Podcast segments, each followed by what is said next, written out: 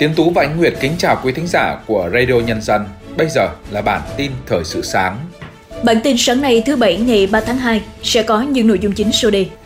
Bộ Giao thông Vận tải chấp thuận 8 tuyến cao tốc 4 làn được nâng tốc độ lên 90 km một giờ. Mới chỉ đáp ứng khoảng 80% lượng máu cho cấp cứu và điều trị dịp Tết. Tiền lương của người lao động tăng 5% so với năm 2022. Làn sóng nông dân biểu tình lan rộng ở nhiều quốc gia châu Âu. Sau đây là nội dung chi tiết.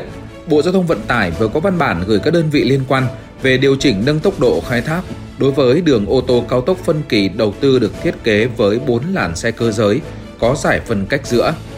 Tuyến cao tốc 4 làn xe hạn chế có thể khai thác với tốc độ tối đa 90 km một giờ thay vì 80 km một giờ như hiện nay với ô tô con xe khách đến 30 chỗ, xe tải đến 3,5 tấn, gồm Mai Sơn quốc lộ 45, quốc lộ 45 Nghi Sơn, Nghi Sơn Diễn Châu, Diễn Châu Bãi Vọt, Nha Trang Cam Lâm, Cam Lâm Vĩnh Hảo, Vĩnh Hảo Phan Thiết, Lào Cai Kim Thành.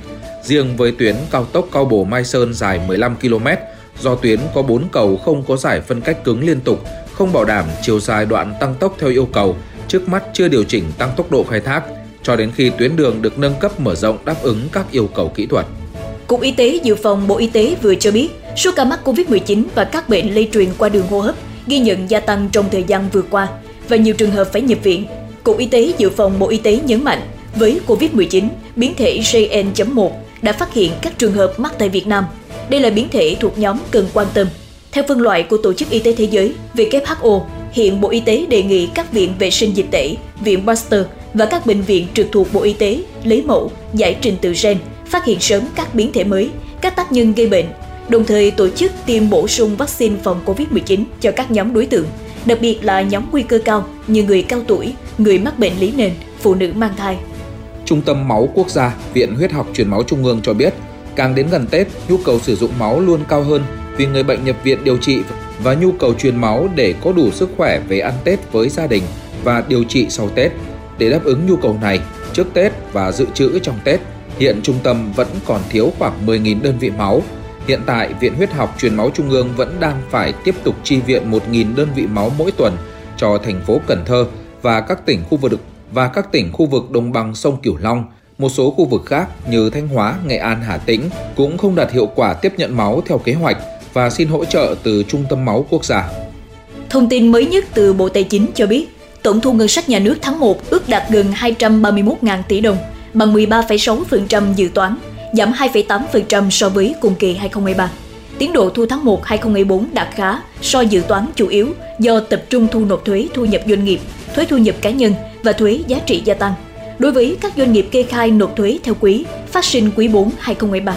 Theo báo cáo chưa đầy đủ của các địa phương, đơn vị về tiền lương bình quân, tiền thưởng của người lao động trong năm 2023 ước đạt 8,65 triệu đồng một tháng, tăng 6,5% so với năm 2022, tức 8,25 triệu đồng một người một tháng.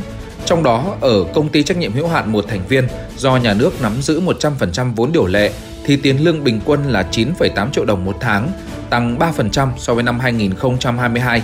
Ở doanh nghiệp dân doanh, mức này là 8,7 triệu đồng một tháng, tăng 8% so với năm 2022.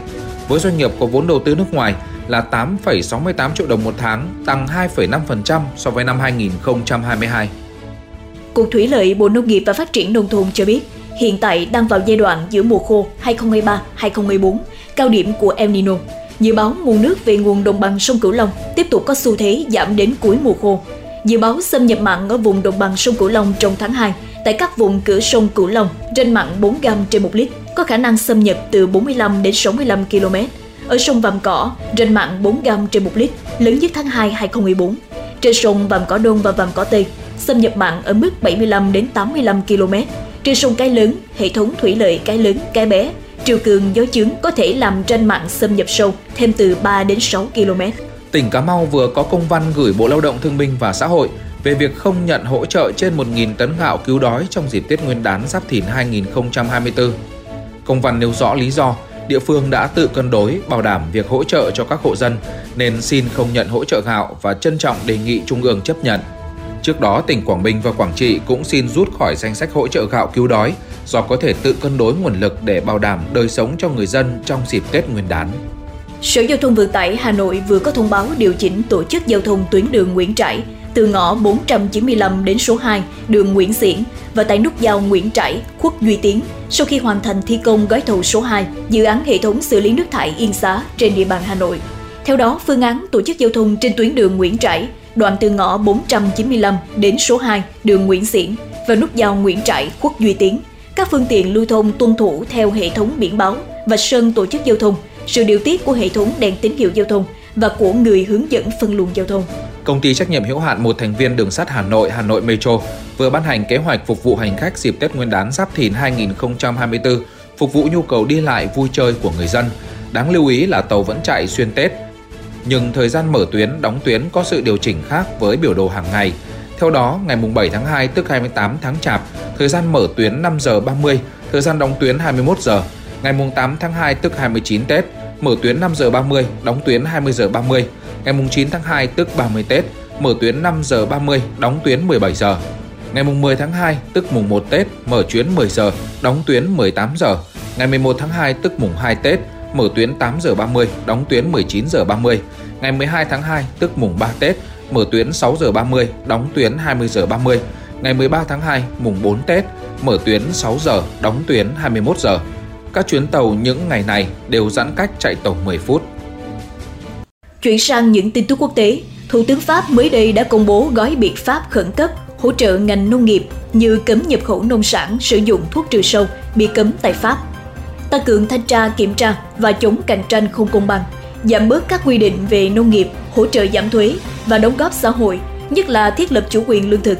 Trong động thái tích cực sau quyết định của Thủ tướng Pháp, các nghiệp đoàn nông nghiệp tại Pháp đã kêu gọi tạm dừng các cuộc biểu tình chung, nhưng cảnh báo sẽ sớm trở lại nếu chính phủ không nhanh chóng triển khai các cam kết.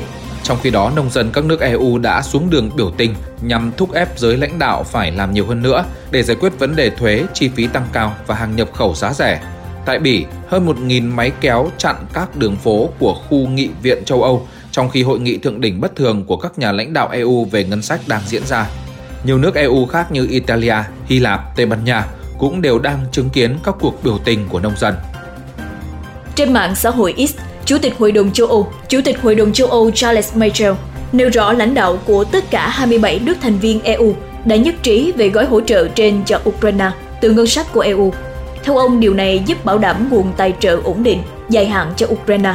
Trước đó, hồi tháng 12 2023, Thủ tướng Hungary Viktor Orbán đã phủ quyết gói viện trợ này của EU dành cho Ukraine, dẫn đến các cuộc tranh luận căng thẳng trong nhiều tuần qua.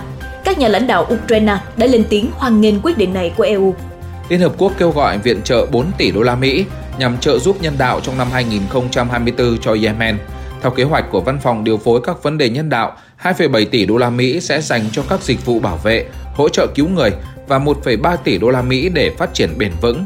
Yemen đang đối mặt với cuộc khủng hoảng nhân đạo với hàng trăm nghìn người thiệt mạng do cuộc xung đột bùng phát kể từ năm 2014. Liên Hợp Quốc coi cuộc khủng hoảng nhân đạo ở Yemen là một trong những cuộc khủng hoảng nghiêm trọng nhất thế giới. Cơ quan theo dõi bệnh ung thư của Tổ chức Y tế Thế giới WHO cảnh báo rằng số ca ung thư mới sẽ tăng lên hơn 35 triệu vào năm 2050, cao hơn 77% so với số ca năm 2022. Cơ quan này cho rằng thuốc lá, rượu, căn bệnh béo phì và ô nhiễm không khí là những yếu tố chính dẫn đến bệnh ung thư tăng cao. WHO cho biết các quốc gia phát triển nhất dự kiến sẽ ghi nhận mức tăng lớn nhất về số ca nhiễm dự đoán sẽ có thêm 4,8 triệu ca nhiễm mới vào năm 2050 so với ước tính năm 2022. Meta Platform, công ty mẹ của Facebook mới đây, thông báo lợi nhuận quý tư năm 2023 tăng hơn 200% so với cùng kỳ năm trước, lên 14 tỷ đô la Mỹ. Con số này vượt dự báo của giới phân tích. Doanh thu cũng tăng 25% lên hơn 40 tỷ đô la Mỹ. Meta cũng lần đầu tiên công bố trả cổ tức tiền mặt với 0,5 đô la Mỹ một cổ phiếu Việc chi trả sẽ được thực hiện vào cuối tháng 3 tới. Quý 1 năm 2024, Meta dự báo doanh thu đạt 34,5 đến 37 tỷ đô la Mỹ, tăng 20% so với cùng kỳ năm ngoái. Chuyển sang những thông tin văn hóa giải trí cuối tuần. Sở Văn hóa và Thể thao Thành phố Hồ Chí Minh cho biết, theo kế hoạch trước đây, thành phố chỉ bắn 8 pháo hoa đón năm mới Giáp Thìn 2024 tại 8 điểm. Tuy nhiên, thành phố vừa bổ sung thêm 3 điểm bắn pháo hoa để phục vụ người dân ngoại thành – theo đó, thành phố Hồ Chí Minh sẽ bắn pháo hoa chào đón năm mới Giáp Thìn 2024 tại 11 điểm bắn, gồm 9 điểm bắn tầm thấp và 2 điểm bắn tầm cao. Điểm bắn tầm cao được bố trí tại đầu đường hầm vượt sông Sài Gòn, thành phố Thủ Đức và đền tưởng niệm Bến Dược, huyện Củ Chi.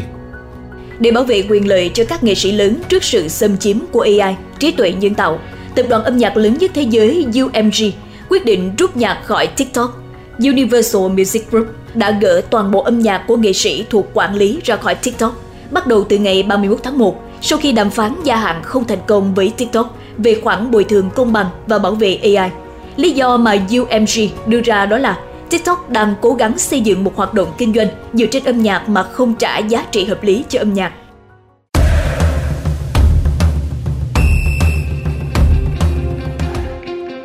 Mời quý thính giả cùng chúng tôi điểm qua những thông tin thể thao đáng chú ý qua phần trình bày của biên tập viên Tiến Tú.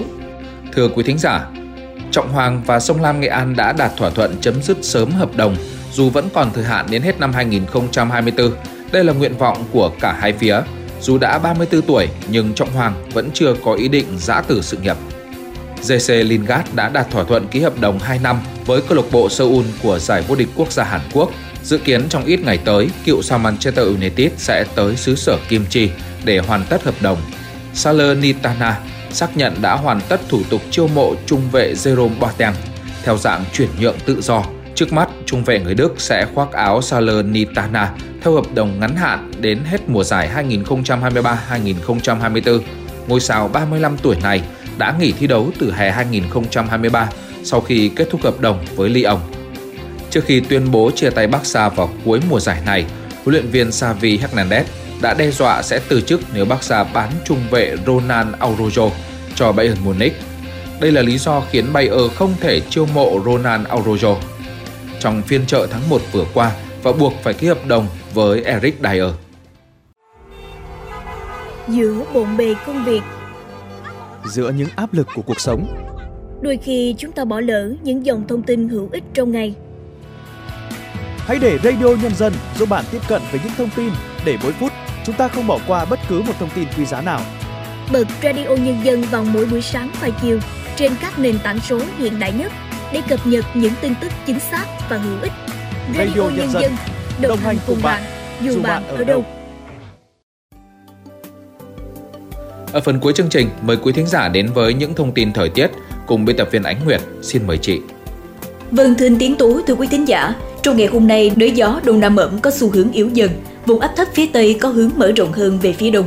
Vì thế, ở khu vực phía tây bắc bộ trời nắng sớm, nền nhiệt cao nhất trong ngày ở Lai Châu, Điện Biên, Lào Cai, Sơn La, Yên Bái, Hòa Bình lên tới 26 đến 28 độ. Với các tỉnh thành phố khu vực phía đông bắc bộ, trưa và chiều nay trời cũng bật nắng, nền nhiệt ngày tăng lên mức 25 đến 27 độ. Cao Bằng, Hà Giang có nơi nhiệt độ cao xấp xỉ 29 độ, trời nắng ấm. Gió đông nam ẩm cũng tác động yếu làm cho Thanh Hóa, Nghệ An và Hà Tĩnh trời chuyển nắng. Nền nhiệt cao nhất trong ngày ở phía Bắc miền Trung vì thế sẽ tăng lên ngưỡng 27 đến 28 độ. Còn với khu vực các tỉnh thành phố Trung và Nam Trung Bộ, dọc từ Quảng Bình trở vào đến Bình Thuận, nắng từ sớm, nên dù cường độ nắng không mạnh thì nhiệt độ ngày hôm nay cũng tăng lên ngưỡng 29 đến 32 độ. Không mưa, nắng sớm cũng là thời tiết trong ngày hôm nay ở các tỉnh phía Nam.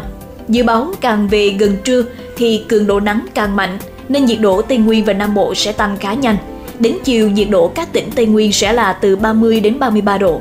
Trong khi đó, Nam Bộ, nhiệt độ dao động từ 32 đến 34 độ, riêng miền Đông có nơi có nhiệt độ trên 35 độ. Những thông tin thời tiết vừa rồi đã kết thúc bản tin thời sự sáng của Radio Nhân dân. Chúc quý thính giả có một ngày nghỉ thật nhiều niềm vui. Kính chào tạm biệt và hẹn gặp lại trong các bản tin tiếp theo.